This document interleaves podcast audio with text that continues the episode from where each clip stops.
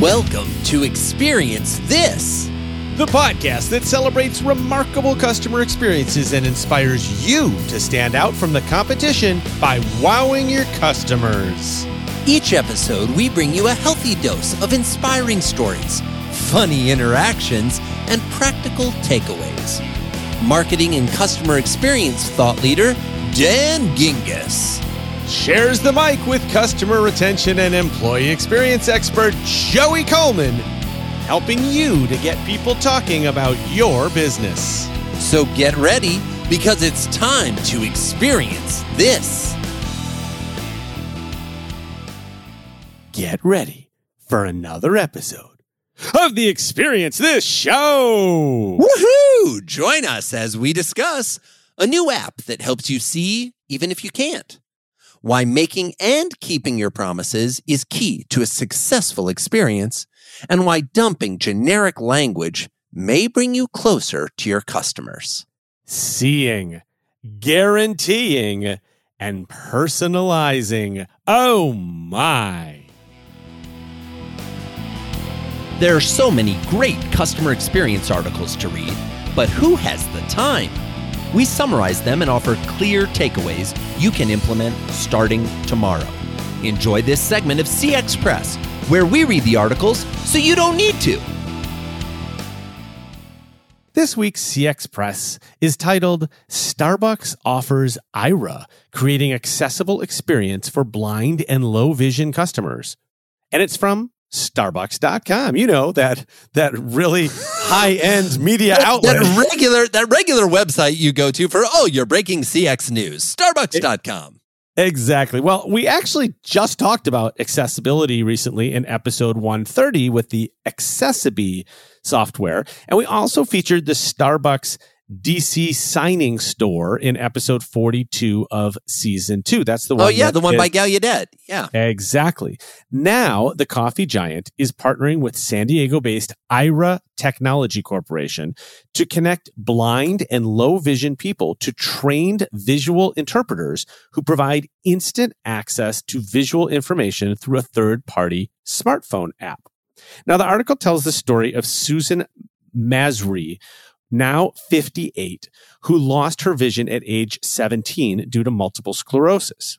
If she could talk to her teenage self, the article details, she would say, quote, you'd be amazed at what technology can do, unquote. Mazrui says the app allows her to, quote, be like every other customer, unquote. Now we're going to play the audio portion of a video that is embedded with this article. And I must admit, I got a little emotional watching it. You'll note that the voiceover also includes additional details from the video so that blind and low vision people can better understand what's going on. Text appears over black. At Starbucks, we want everyone to feel included and welcome, including people who are blind and low vision. As a woman walks with a service dog, the distance to Starbucks decreases. You've entered an Aira Access Network. Text. Upon entering an Aira Access Network, Aira explorers can tap a button on their phone and connect to a trained Aira agent. On their phones, hands tap a blue circular logo with a white A in the center. Now calling an Aira agent. Thank you for calling Aira. This is Rihanna. How can I help you? Somewhere around here, there should be a Starbucks. I'm just going to get you to help me find it. Let's go to Starbucks. Hi, Emily. I'm at Starbucks, um, and I need help getting to the front door and ordering. And the door should be on your left in about 20 feet. Is this Starbucks? It is, yeah. Oh, all right. Yay, I made it. You're in luck. Social distancing is easy tonight. You're the only customer in the store. And there is a six feet separation stickers on the floor. And there is a barista wearing a oh, mask waiting behind a sheet of plexiglass. Do you know if there's anything new or seasonal on the menu? The pink drink, it's described as our crisp strawberry refreshers beverage. And then Emily, where is the pickup counter? The pickup counter is to your left in about okay. 20 feet or so. The drink is in the center. If you reach your hand okay. out, and oh, that's yep. it. Enjoy your pink drink, and we will talk to you soon. Thank you. This is my first time with Aira, and this is really cool. Text Aira agent available 24 hours a day. who can see what they see. This unlocks a world that is not always accessible for all people. Aira offers a more accessible Starbucks experience for blind and low vision customers.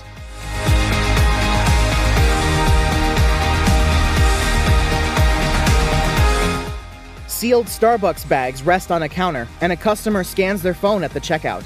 The smiling Aira agent takes off her headset as the woman she guided passes the glowing Starbucks sign. Logos appear on a white background Aira and Starbucks.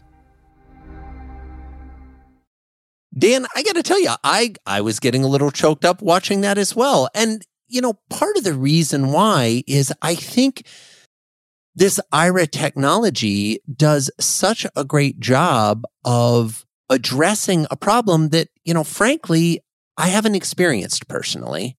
But when I watch the video and I listen to that audio clip, I realize how many people don't have an experience that frankly I take for granted. And I'm not I'm not proud of that. I'm sorry to admit that so bluntly, but I love this idea that we're starting to figure out ways to use technology to level the playing field when it comes to our customers' experiences. I totally agree. And I thought the same thing, Joey, that we take vision for granted. There's no question. And I'm sure, uh, even though I don't know Susan Mazrui, she probably did too until she was 17 and she lost her vision. And that's when you realize how much you take it for granted because it's just there every day. And I, to me, again, just being honest, this kind of introduced a new idea for me of what it's like to be blind or low vision and how you might be walking down the street without anybody to help you or without a service animal or eh, just by yourself and how difficult that could be to even, you know, you, you, you heard in the video, just to find the front door of the restaurant to get into it, it is a challenge. And so what I loved about this is it's using existing technology. We've all used FaceTime. We've all used Zoom. So we know what it's like to dial up on the phone and have somebody answer on the other end to be able to see them. And now this person is literally the eyes for the person that needs it and and can point them in the right direction and read menus for them and all this stuff. It's brilliant in its simplicity, but it also really to me uh, it brought me closer to sort of the issue at hand, which is wow, that must have been really really tough without this app.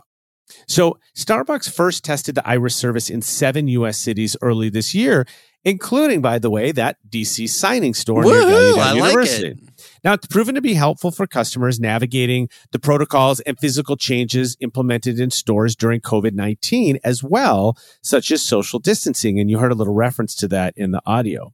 Next up, Starbucks will offer new large print and braille menus in all US and Canada stores by this summer. Emily McKinnon, a Starbucks program manager focused on implementing inclusive store designs, said this quote, We're trying to keep accessibility in mind with every project.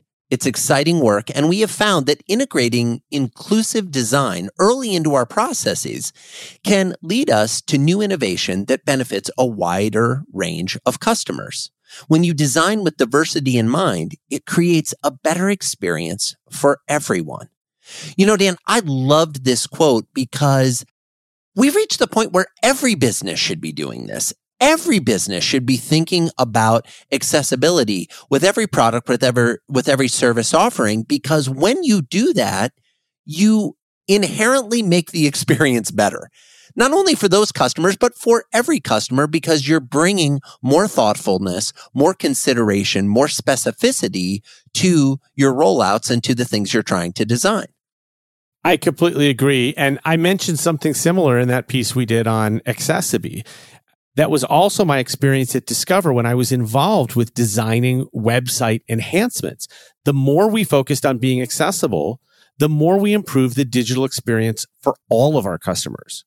So no matter what business you're in, besides being the right thing to do, most of us can't afford to turn away any customers.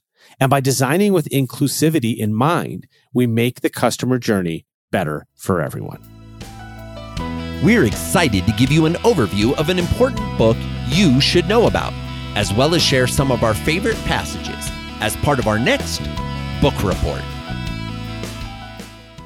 Today's book report segment is about the guaranteed customer experience, how to win customers by keeping your promises by our friend Jeff Toister. You may remember way back in season one, episode 14, that we covered his previous book, The Service Culture Handbook. Let's have the author, Jeff Toister, introduce his book to our audience. I shouldn't have to convince you about the value of customer experience. If you're listening to this, you already understand the value. The challenge that you face and customer experience leaders everywhere grapple with every day how do we consistently deliver a great customer experience?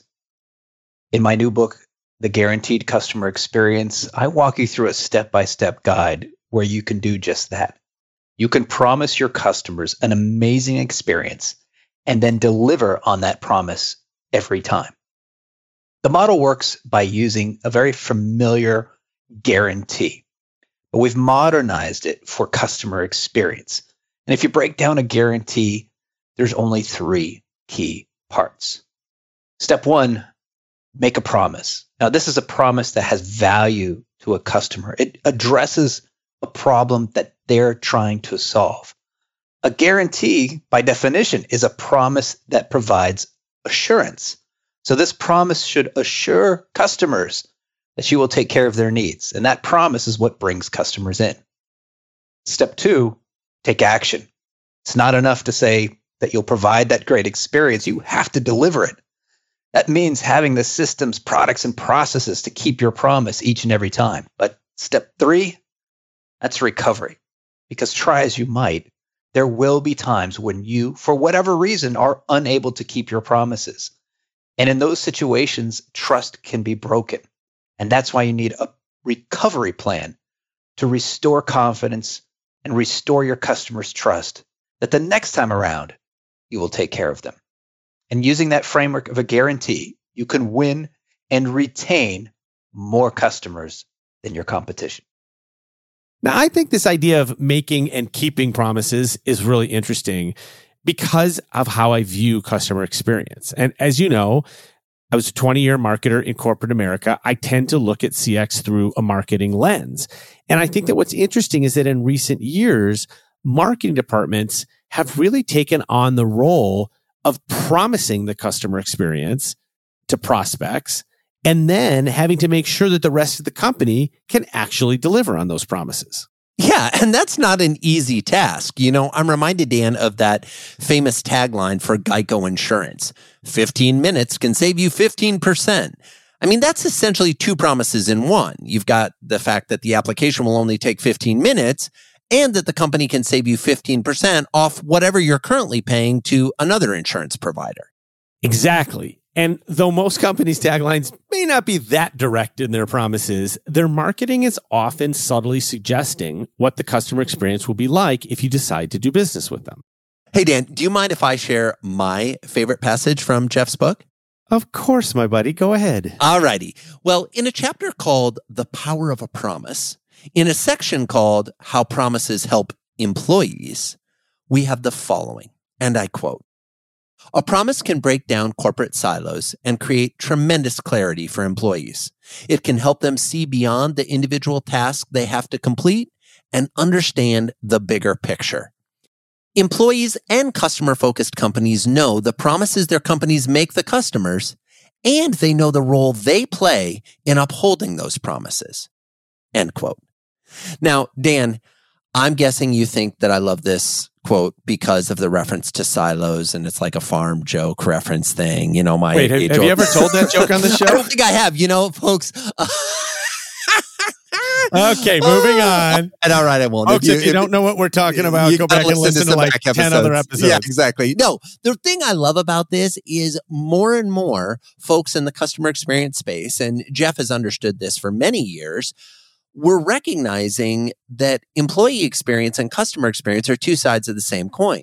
And if you want to deliver a remarkable customer experience, you have to have your employees experiencing remarkable experiences themselves. And one way to give a remarkable experience to your employees is to be crystal clear that they know what the promise is that's being made externally and the role they play in delivering or upholding that promise. Now, what's interesting to me is that we also had the opportunity to talk to Jeff Toister and get his favorite passage from the book. And it's an example of what happens when promises are broken. Here's Jeff telling his favorite passage from the book. Chelsea Howell was experiencing a string of bad luck. First, she was laid off from her job. A short while later, she was involved in a minor traffic accident that damaged her car. An insurance claim covered the repairs, but a few days after getting her car back, she noticed a tire pressure warning light.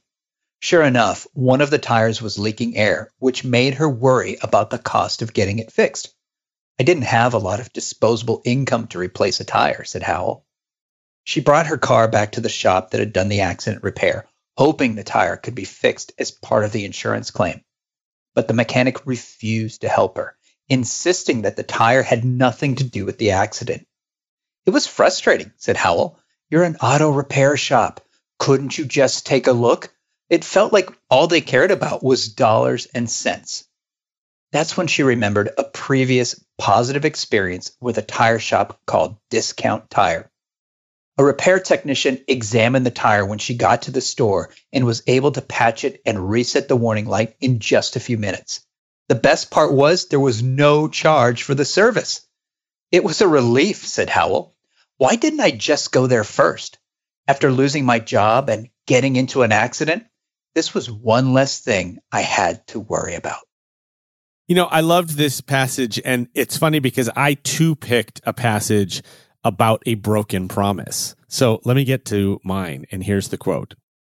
In late 2009, Domino's Pizza offered a mea culpa in a new advertising campaign. One video produced by the company shared blunt feedback from customer focus groups and surveys. Where's the love? asked one customer featured in the video. There doesn't feel like there's much love in Domino's Pizza. Another customer said, Domino's pizza crust to me is like cardboard. Ooh. CEO Patrick Doyle directly addressed the feedback in that same video. You can either use negative comments to get you down, or you can use them to excite you and energize your process of making a better pizza. We did the latter. Now, I loved this because as astute listeners may know, and you may remember, Joey, I am a former employee of Domino's Pizza. You are. I do remember at one point, didn't you deliver a pizza to the man, the myth, the legend, Michael Jordan? I sure did. I sure more did. than one occasion, actually, as And I recall. I went to his house twice, but only, but he answered only once. okay, okay. And, uh, but yes, I worked at Domino's for, I don't know, four, maybe three, four years. And then I'd come back at, you know, over college breaks and work for a few weeks. So I, I really uh, loved that role, loved the job.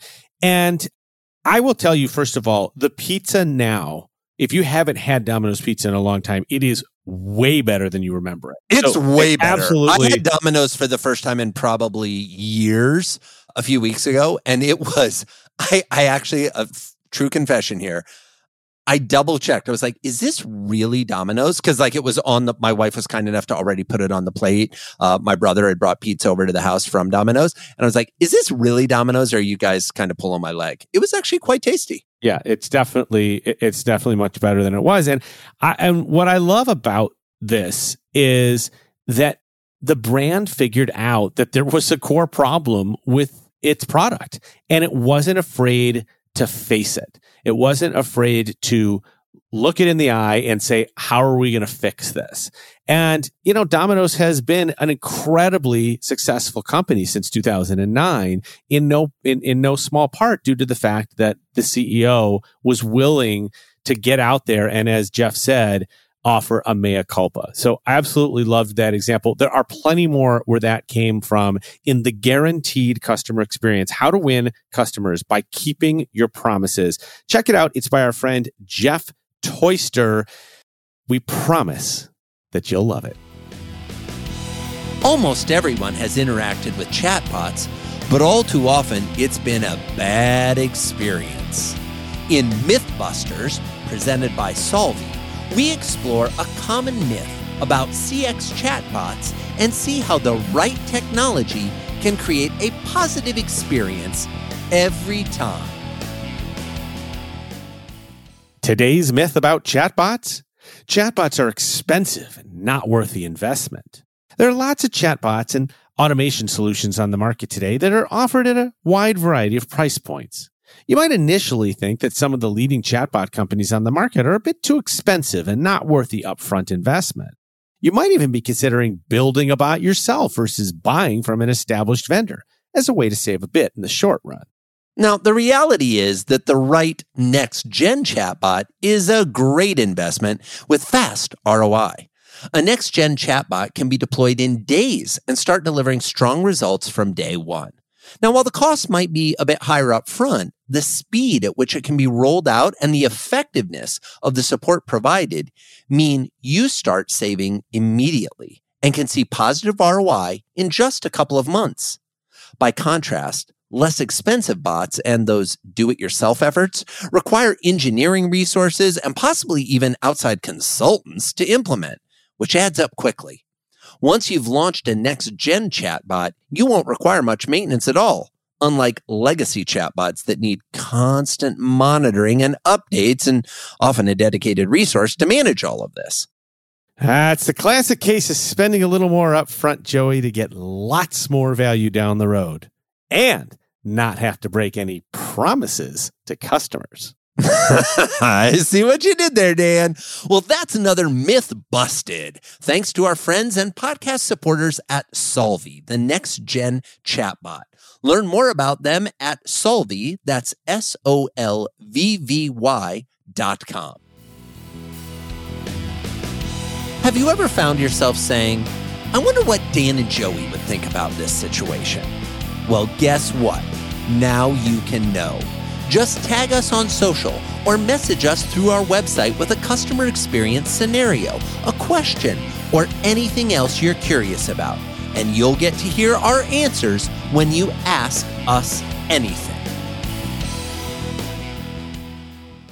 We introduced a new segment this season called Ask Us Anything. And it's so great that people have been asking. Right? They ask, we answer. That's how it goes, Dan, right? Ah, uh, yep. Our friend Marcus Sheridan would be very proud of you for saying that, Joey. So we recently received some feedback on a recent segment, as well as a question from listener Lisa Sedlak. She commented on the segment that we did on the clothing models at Stellar Equipment. Ah, uh, yes. That's the one where they showed the sizing and the heights of the models and name them as well. Indeed, that's the one. Let's hear what Lisa had to say about that, as well as the question she had for Ask Us Anything. Hi, Dan and Joey. I was laughing during episode 123, where Joey talked about the Stellar Equipment ad where the model's name and size were shown. Two women's retailers, ModCloth and Torrid, have been doing this for years. On ModCloth's website, they show the model, her size and height, but they also show the clothing on thinner and larger women.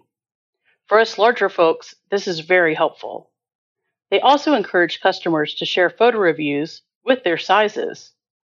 Even though ModCloth can be pricey, I shop there because I can see from the images how the item will look on me before buying. And because of this, I have yet to return any items to ModCloth or Torrid. Now for a question.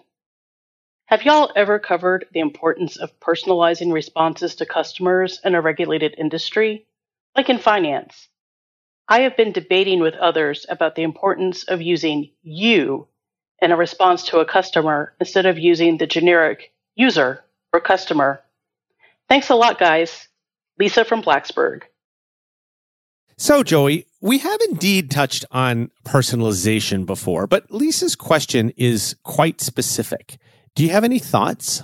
Oh, my friend, do I have any thoughts? It was, a, it was a loaded question. Yeah, exactly. No, and I and I think this is going to be an interesting one because you come at this from your experiences, and I'll let you share kind of the background and and kind of how you come to this perspective.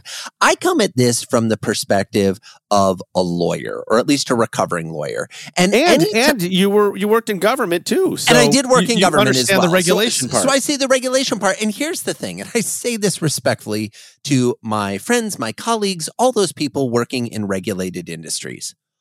All too often, in my experience, that is an excuse for poor customer experience. I'm sorry. It, it we uh, oh, we've got these rules and these regulations. I get it. But that doesn't mean you can't personalize the communication. Now, here's the thing. Different people define the word personalization in different ways. It doesn't necessarily mean using their name. It doesn't necessarily mean talking specifically about their scenario. But what we can do is bring a certain piece of levity or a certain feeling of familiarity or connection to our communications in a way that makes them feel hyper personalized and still in compliance with any regulations that may be involved in our communications. So I think you're spot on. And as you know, I worked in financial services for 14 years. And so I'm all too familiar with all of the regulations and the privacy rules and all this stuff. And you're absolutely right that companies hide behind the regulations as a excuse for delivering subpar experiences. But I want to actually dissect Lisa's question a little bit further because she did specifically mention using the word you. So I want to look at this from a grammar perspective because I'm a little bit of a grammar nerd. Uh, yes, Dan, and I hear the apple hasn't fallen that far from the tree on this one, has it? Uh, no, actually, it doesn't. And uh, for those of you that don't know, Joey is, of course, talking about my father, who, bless his heart, has listened to every single episode of Experience This, but always, and I mean always, lets me know if either one of us makes a grammatical error. And let's be honest, Mr. Gingiss, it's usually me. Dan is usually the one going, uh, yeah, you're going to want to do a retake on that because you just flubbed up the grammar. And the good news is, as if I didn't have enough grammatical love from my friend Dan, I get it from my amazing wife, Berit, who is also I refer to her sometimes as Madam Grammarian, like the Madam Librarian. Uh, yeah, no, I could do much better with the language, but I'll let you get back to the grammar, Dan. Well, but first of all, your wife and my father are going to tell you that what you should have said is it is usually I. It's usually me. you like how so, set up? That was nicely done. That was, that was nicely done. Good was, catch. That was not scripted, people. That was, that was that was my plan to see if I could catch Dan, and he caught me. Good job, Dan. Anyway, let's get back to some grammar here. So she mentions the word you, and you is, of course, a pronoun, which by definition is going to be more personal than a generic noun like customer or user or client. So that's the grammar part, grammar lesson over. But I think in addition to that, we have to realize that customers themselves don't think of themselves as users or clients. But if I say, Hey, you. Yeah, Dan. Thank you, my friend, for proving my point. You see, folks, when you work together, as long as Joey and I have, you start to finish each other's sandwiches? Uh, something like that, Joey. Something like that. Personalizing down to the customer's name is obviously a step ahead of you, in my opinion. And even better is allowing the customer to tell you what they want to be called. For example, I may apply for a credit card with the name Daniel because it's my legal name, but I'd much prefer it if the online account center referred to me as Dan. I, I think you can relate. C. Joseph Coleman? Uh, yes, I can. And for those of you that don't know, that is my full legal name Dan was giving, or at least a good portion of my full legal name since it's C. Joseph Coleman III. You know, one point that I'd like to share here, one story I'd like to share is this type of personalization, this type of paying attention to what your customers want to be called can have direct impact on your bottom line. I'm going to roll the clock back to when I am applying to law schools. So I'm in my senior year of college. I applied to 13 law schools around the country. And thankfully I got a number of acceptance letters, not all of them, but several. And so I had some decisions to make. And the thing that sealed the deal that made me attend George Washington University Law School in Washington, DC is the acceptance letter said, Dear Joey.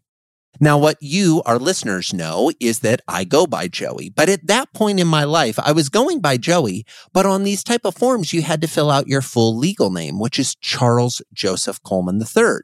And many of the other acceptance letters said, Dear Charles. But the applications also had an area where you could put preferred nickname. And I always wrote in Joey. GW was one of the only schools that referred to me by my preferred name. That's why I went there. And while we don't want to get too specific necessarily because it might make me sick, uh, talking about the cost of attending a top law school for three years, that had a direct bottom line implication on their acceptance rate and my willingness to go there because they called me by my name.